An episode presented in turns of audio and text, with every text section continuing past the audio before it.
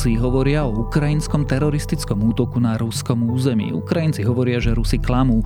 Do toho situáciu komplikujú ešte aj ruskí neonacisti. Čo sa teda posledné dni na ruskom území deje a čo sa deje na Ukrajine, to sa dnes pokúsime zistiť spoločne s Lukášom Onderčaninom, ktorý sa z Ukrajiny len pred pár dňami vrátil. Je piatok, 3. marca, meniny majú Bohumili a Bohumilovia a dnes by malo byť relatívne pekne, teda jasno alebo polojasno, ale vlastne rovnako ako včera sa môže niekde počasie aj pokaziť, tak ako to už len to počasie vie. Denné maxima by sa mali pohybovať medzi 6 až 13 stupňami. Počúvate Dobré ráno, denný podcast denníka Sme s Tomášom Prokopčákom.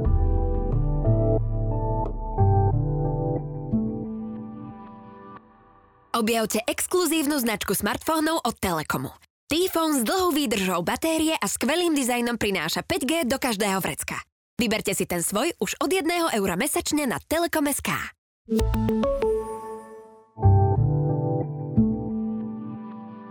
Môžu byť obľúbené modely Hyundai ešte výhodnejšie? Áno, so špeciálnou edíciou Play. V modeloch Hyundai i30, Bayon a Tucson nájdete atraktívne čierne spätné zrkadlá, čierny poťah stropu, vyhrievaný volant a sedadlá či inteligentný kľúč. Ušetrite stovky eur a spoznajte všetky výhody Hyundai Play na www.autopolis.sk alebo v predajniach Autopolis na Panónskej, na Boroch alebo na Račianskej 155A.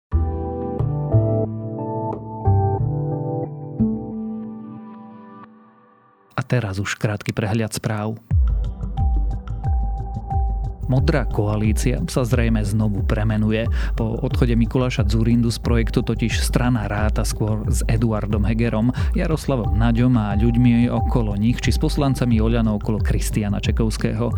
Heger by mal premenovanú stranu viesť, Naď by bol podľa informácií sme jej podpredsedom, s Budajom sa vo vedení projektu neráta. Prezidentka Zuzana Čaputová odoberie Vladimirovi Lengvarskému poverenie na riadenie ministerstva zdravotníctva. Lengvarsky to komentoval slovami, že nebude ďalej pracovať pod tlakom v takom prostredí, ktoré je škodlivé a plné politickej korupcie. Náka zadržala muža, ktorý sa vyhražal moderátorke RTVS Marte Jančkárovej a jej rodine. Moderátorke sa začali vyhrážať v čase, keď politici strany Smer zautočili na RTVS za nevpustenie poslanca Ľuboša Blahu do diskusie, do ktorej ani nebol pozvaný. Americký minister zahraničných vecí Blinken hovoril so svojím ruským naprotivkom Lavrovom. Išlo o prvé takéto stretnutie zástupcov USA a Ruska za mnoho mesiacov. Na stretnutí počas G20 mal Blinken Rusku odkázať, že USA budú podporovať Ukrajinu, kým to bude potrebné a že Rusko by malo obnoviť svoju účasť na zmluve o kontrole jadrových zbraní.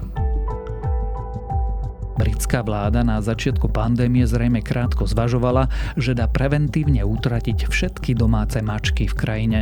Británia sa obávala, že mačky sa môžu podielať na prenose ochorenia, čo len ilustruje, ako málo sa v roku 2020 o covide vedelo.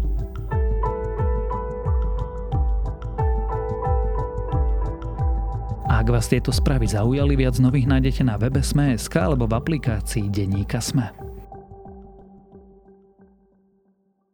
Sú to všetko zvláštne informácie. Začiatkom týždňa sa objavili správy o údajných útokoch ukrajinských dronov, ktoré mali smerovať na ciele v Rusku.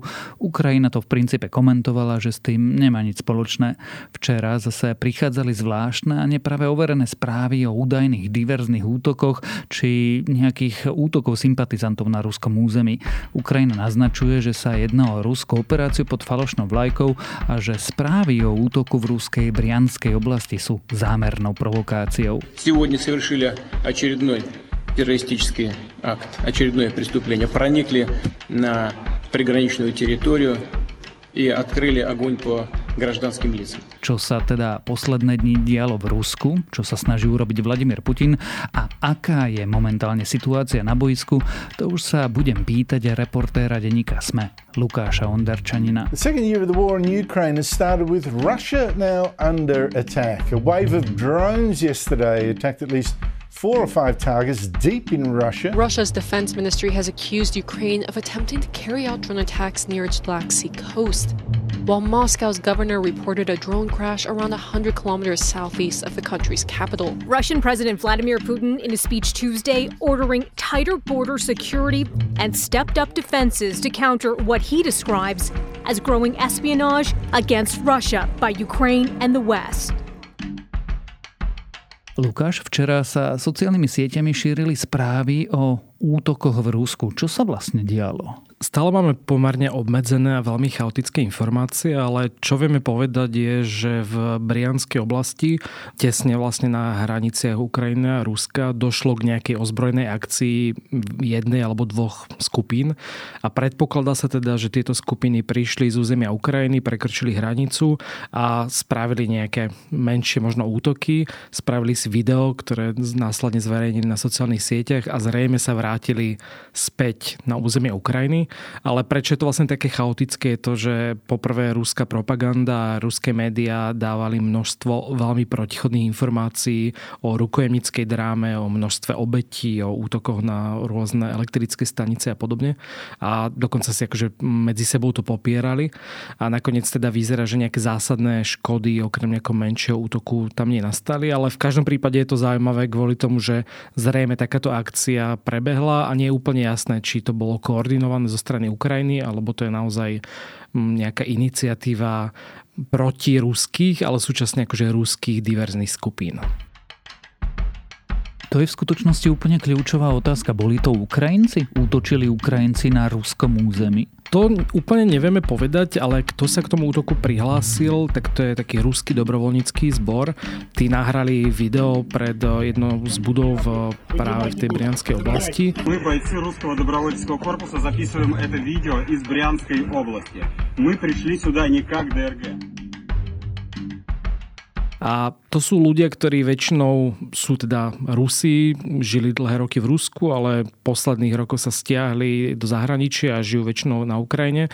Ale často sú to extrémisti, aj medzi tými ľuďmi na tom videu sú vlastne fanúšikovia krajnej pravice a nie sú úplne napojení nejako na ukrajinskú armádu ani ukrajinskú vládu a tým pádom sa dá predpokladať, že možno konali aj na základe svojej vlastnej iniciatívy, ale to už teda neviem povedať. Ale oni sami sa teda označujú za Rusov, ktorí sú proti Putinovi a dokonca niektorí ako keby sú skôr fanušici ruského cára, takého ruského imperializmu starého. Takže naozaj je to vlastne veľmi chaotická situácia, ale ukazuje to, akými rôznymi štýlmi, či už boje samotná Ukrajina, alebo aké rôzne skupiny sú či už vo vnútri Ruska, alebo práve prichádzajú z možnosti ukrajinskej strany. Ukrajina už e, niekoľko posledných týždňov naznačovala, že sa v Rusku môže aktivizovať niečo, čo by sme veľmi veľmi optimisticky nazvali domácim odbojom alebo ruskými partizánmi. Boli toto nejaká obdoba ruských partizánov alebo teda tá pôvodná hypotéza, že celé je to aj tak zorchestrované ruskou stranou ako nejaká operácia pod falošnou vlajkou? Zatiaľ z tých informácií, ktoré máme počas toho štvrtkového pobedia, to nevyzerá ako tá operácia pod falošnou vlajkou, aj keď samozrejme Rusko takéto dezinformácie posledné týždne veľmi aktívne rozširuje, či už sa to týka nejakého útoku toxickými zbraňami zo strany Ukrajiny alebo dokonca Spojených štátov. Videli sme podobné informácie o útoku na Podnestersko, kde teda Rusko tvrdí, že Ukrajina chce zautočiť na Podnestersko. Russia's defense ministry accused Ukraine of planning to invade Moldova's breakaway Transnistria region after a false flag operation, the RIA News agency reported. Takže Rusko hovorí často o rôznych akciách, ktoré sa akože nakoniec nestanú a využíva to ako na vyvolanie nejakého chaosu. Ale to, čo sme videli tu, tak e, zrejme teda prišlo z tej ukrajinskej strany, aj keď e, zrejme to boli ruskí občania, ale vidíme aj v, aj v minulosti sme videli viaceré akcie, ktoré sa úplne nedajú prepojiť priamo s Ukrajinou a môže to byť odpor nejakého toho domáceho disentu, nejakých partizánov. Ja spomeniem napríklad e, Národnú republikánsku armádu, ktorí sa teda tak označujú. Je to zrejme skupina možno okolo tisíc ľudí, ktorí sa prihlásili aj k atentátu na dceru toho ruského filozofa Dugina. A stále teda nevieme, akú reálnu moc majú v Moskve alebo teda v Rusku a či môžu niečo zmeniť, ale občas nejaké takéto operácie zrejme vykonajú a podobné vlastne prípady sme videli aj minulý rok, aj začiatkom tohto roka. Čiže v Rusku Existuje autentický protiputinovský odpor? Áno, ale nenazval by som to takým tým politickým odporom. Naozaj sú to skôr takéto menšie partizanské skupiny, ktoré zrejme niečo robia, ale tie výsledky ako keby nejaké zásadné sme zatiaľ nevideli. Pomôže tento útok Ukrajine alebo pomôže naopak Rusko Vladimirovi Putinovi v jeho propagande? Ja sa obávam, že to môže skôr pomôcť Rusku, pretože v prvom rade to zapada do tej propagandy, že nejakí ukrajinskí neonacisti, aj keď teda tí ľudia sú väčšinou Rusi, takže úplne to nesedí, ale samozrejme tá ruská propaganda to dokáže spracovať iným spôsobom. Čiže ukrajinskí neonacisti nie sú ani Ukrajinci, ani neonacisti. No, vyzerá teda, že táto skupina naozaj sú neonacisti, alebo niektorí z nich sú sympatizanti e, krajnej pravice, ale mm, to, že sú teda ruskí, predpokladám, že tam nebudú spomínať, ale môže to nejakým spôsobom pomôcť e, už len tým, že to Putin bude prezentovať ako útok na územie Ruska. A Ukrajina sa doteraz vlastne nevyjadrovala veľmi k podobným akciám a týka sa to aj tých útokov dronov, ktoré sme videli v posledných dňoch, ktoré vlastne oni stále popierajú. A tiež si myslím, že to môže čiastočne aj pomoc Rusku. Tvrdí to aj Mark Galoty, ktorý je teda veľký expert na Rusko a on ako keby rozumie tej motivácii, že pokiaľ sa Ukrajina napríklad prihlási na, k útokom dronov, alebo pokiaľ je za nimi je, čo je skôr pravdepodobné, ako sú to tieto diverzné skupiny, tak oni ako keby chcú priniesť tú vojnu možno bližšie k ruskému ľudu, aby ho presvedčili, že tá vojna sa ich týka a že to nie je dobrá vec a tým pádom, aby presvedčili Putina, že možno nech tú vojnu ukončí, ale môže to priniesť za úplný opačný výsledok a to pomôcť Putinovej propagande v tom, že ako keby to potvrdzuje, že toto je zápas o budúcnosť Ruska a ohrozenie nejakého ruského národa.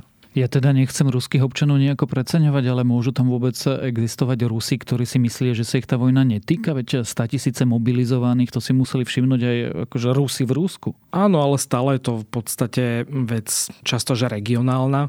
Tie mobilizácie prebiehali veľmi často v tých odlahlejších regiónoch a nevidíme to ani, že by sa to zmenilo pri tej podpore vojny. Teraz nejaký posledný prieskum Levada centra, ktoré je považované za relatívne akože nezávislé, tak ukazovalo, že stále 70 95% Rusov podporuje akože tú špeciálnu vojenskú operáciu na Ukrajine. A keď to Rusko stále označuje teda za tú špeciálnu operáciu a doteraz Putin ako keby nevyhlásil oficiálne vojnu, tak sú ľudia, ktorí môžu mať pocit, že sa ich to až tak netýka a, a že vlastne iba Západ tam sa snaží pritlačiť Rusko niekde k moru a mm, tými sankciami. A zrejme existuje dosť ľudí, ktorí stále ako keby nemajú pocit, že by sa ich to týkalo.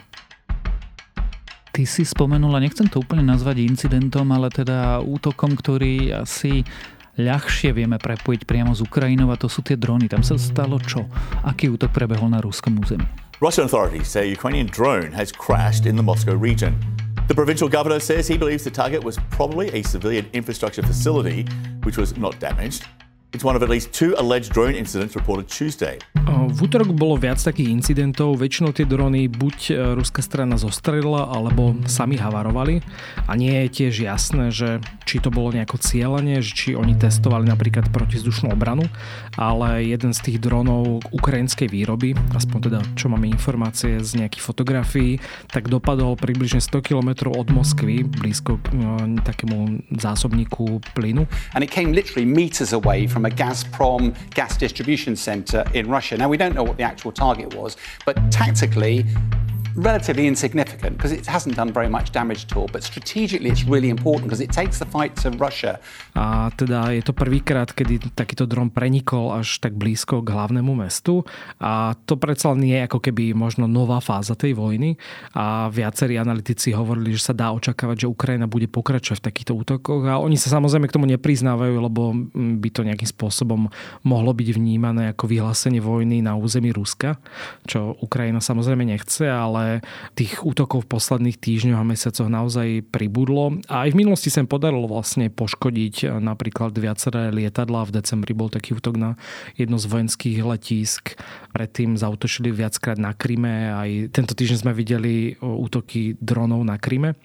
Takže Ukrajina sa snaží ako keby preniknúť aj na to nepriateľské územie, či už je to to vyradenie infraštruktúry alebo možno iba takéto strašenie, tak e, asi to berú ako súčasť nejakej stratégie. Keď hovoríš o prienikoch alebo útokoch na nepriateľské územie, vieme viac o útoku v Bielorusku, pri ktorom údajne malo dôjsť k zničeniu niektorých lietadiel ruských? Tam sa vraví, že pri jednom z útokov bolo zničené, myslím, že také prieskumné lietadlo, ktoré pomáha navádzať aj napríklad tie iránske drony.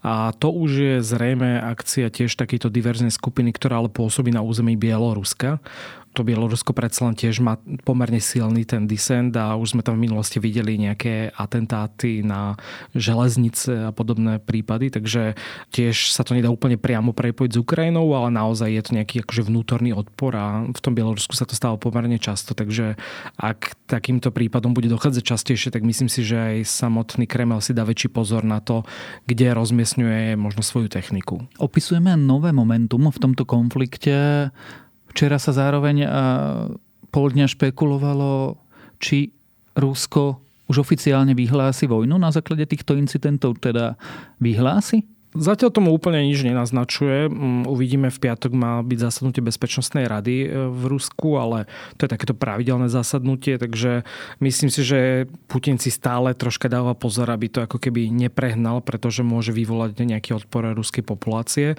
Ale pokiaľ tá situácia najmä na tom fronte na východe Ukrajiny sa nebude pre Rusko nejako zlepšovať, tak je možné, že napríklad tá mobilizácia bude oveľa silnejšia, oveľa väčšia a s tým môže prísť aj nejaké oficiálne vyhlásenie vojny. Aj keď teda neviem úplne, či by to nejako zásadne niečo Rusku prinieslo. Spomínaš eh, situáciu na východnom fronte. Čo sa tam práve deje? Ako to tam vyzerá?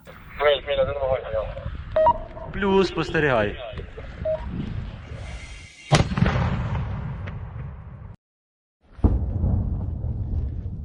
А ну-ка, одну Nevyzerá to veľmi dobre, asi teda ani pre jednu stranu. Stále sa boje o Bachmut. Tie boje trvajú vlastne už niekoľko mesiacov.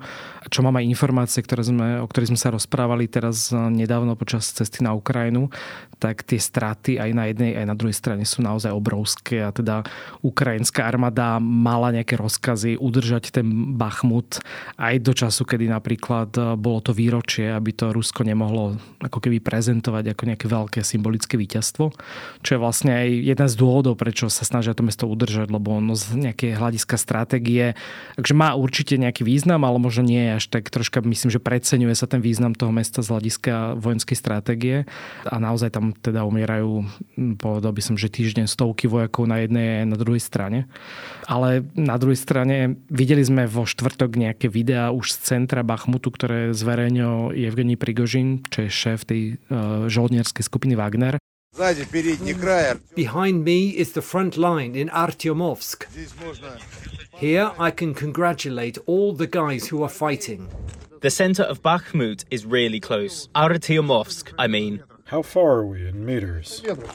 400 meters, 1300 feet from the enemy. A dá sa teda očakávať, že naozaj tie Rusy tam postupne preniknú v ďalších dňoch a je možné ten Bachmut padne, ale zase nedá sa to prezentovať ako nejaký zásadný úspech Ruska, keď si zoberieme, že naozaj niekoľko mesiacov sa bojuje o jedno mesto a to územie, ktoré ako keby ovláda Rusko, sa že extrémne málo zväčšilo za posledný mesiac. Dlho a vlastne aj my dvaja sme sa o tom rozprávali, asi aj v poslednej epizóde, ktorú sme spolu nahrávali, sa rozprávalo o jarných ofenzívach. Už vidíme jarnú ofenzívu napríklad z ruskej strany alebo snahu a prípravu z ukrajinskej strany? Určite ju nevidíme v takej forme, ako sa možno očakávala, najmä v okolí toho výročia, keď ešte my sme vlastne tesne predtým boli na Ukrajine. Aj z toho dôvodu sme sa troška akože stiahli z východu, lebo sa hovorilo o tom, že naozaj môže prísť nejaké väčšie bombardovanie. Nakoniec k ničomu nedošlo a vyzerá, že aj to Rusko troška zmenilo stratégiu. A ak tá ofenzíva prišla, tak je naozaj akože relatívne slabá. Oni tlačia troška viac na severe v tej Charkovskej oblasti. Videli sme tam snahy o zísť toho Vúhledaru na juhu, kde mm, to tiež môžeme považovať za pomerne veľké vojenské fiasko, lebo teda minimálne zo strany ukrajinských informácií vidíme, že tam prišli Rusi o možno viac ako stovku tankov a zopakovali tie chyby, ktoré spravili aj pri oblíhaní Kieva.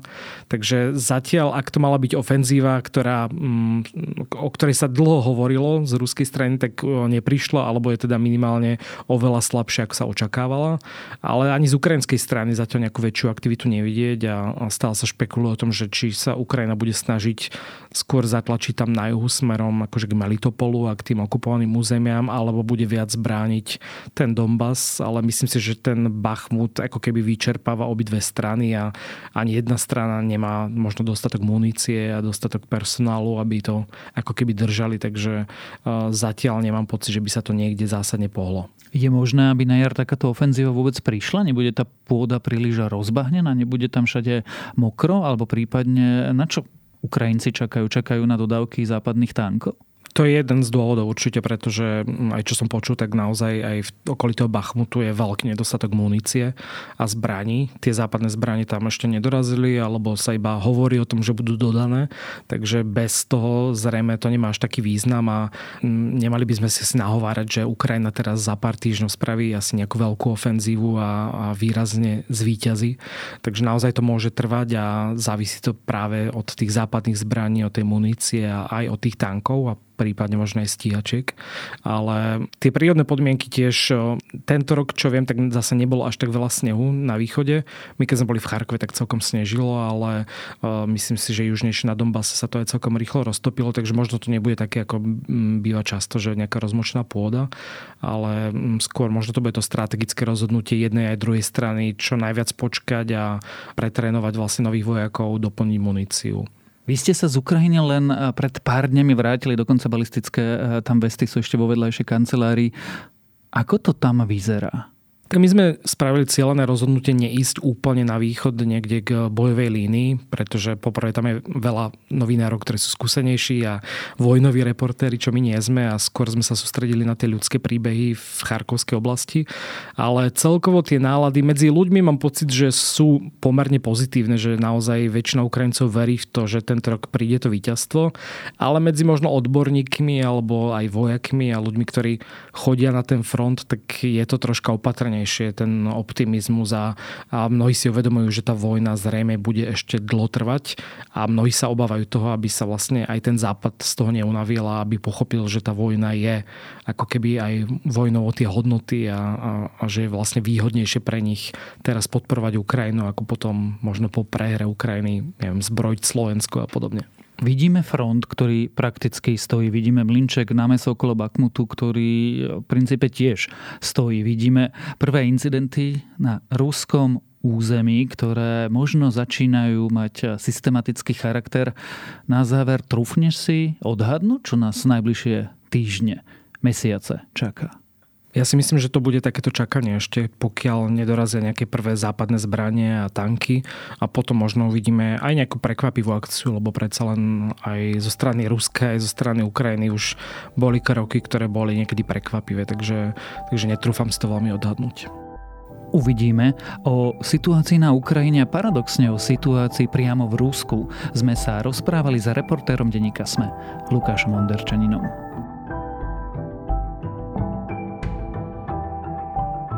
A aby som zostal pri téme, dnes odporúčam knihu. Tento týždeň nájdete v novinových stánkoch spolu so SME aj knihu Ľudia Ukrajiny. Autormi reportáži sú Branislav Ondrášik a fotograf Michal Burza, ktorý za titulnú fotografiu knihy už získal cenu Slovak Press Foto. Kniha vznikla vďaka desiatkam rozhovorov z množstva ukrajinských miest a ja ju naozaj, ale naozaj odporúčam. A to je na dnes všetko. Dávajte na seba pozor. Počúvali ste Dobré ráno, denný pod podcast denníka Sme s Tomášom Prokopčákom. Dobré ráno okrem mňa moderujú aj Jana Maťková a Zuzana Kovačič-Hanzelová. Na produkcii sa podielajú Viktor Hlavatovič, Adam Blaško, Marek Franko a Kristýna Janščová. A pripomínam, že dnes vychádzajú aj nové epizódy podcastov Piatoček a TFM. Zajtra vyjde Klik a v nedelu ako vždy Dejiny.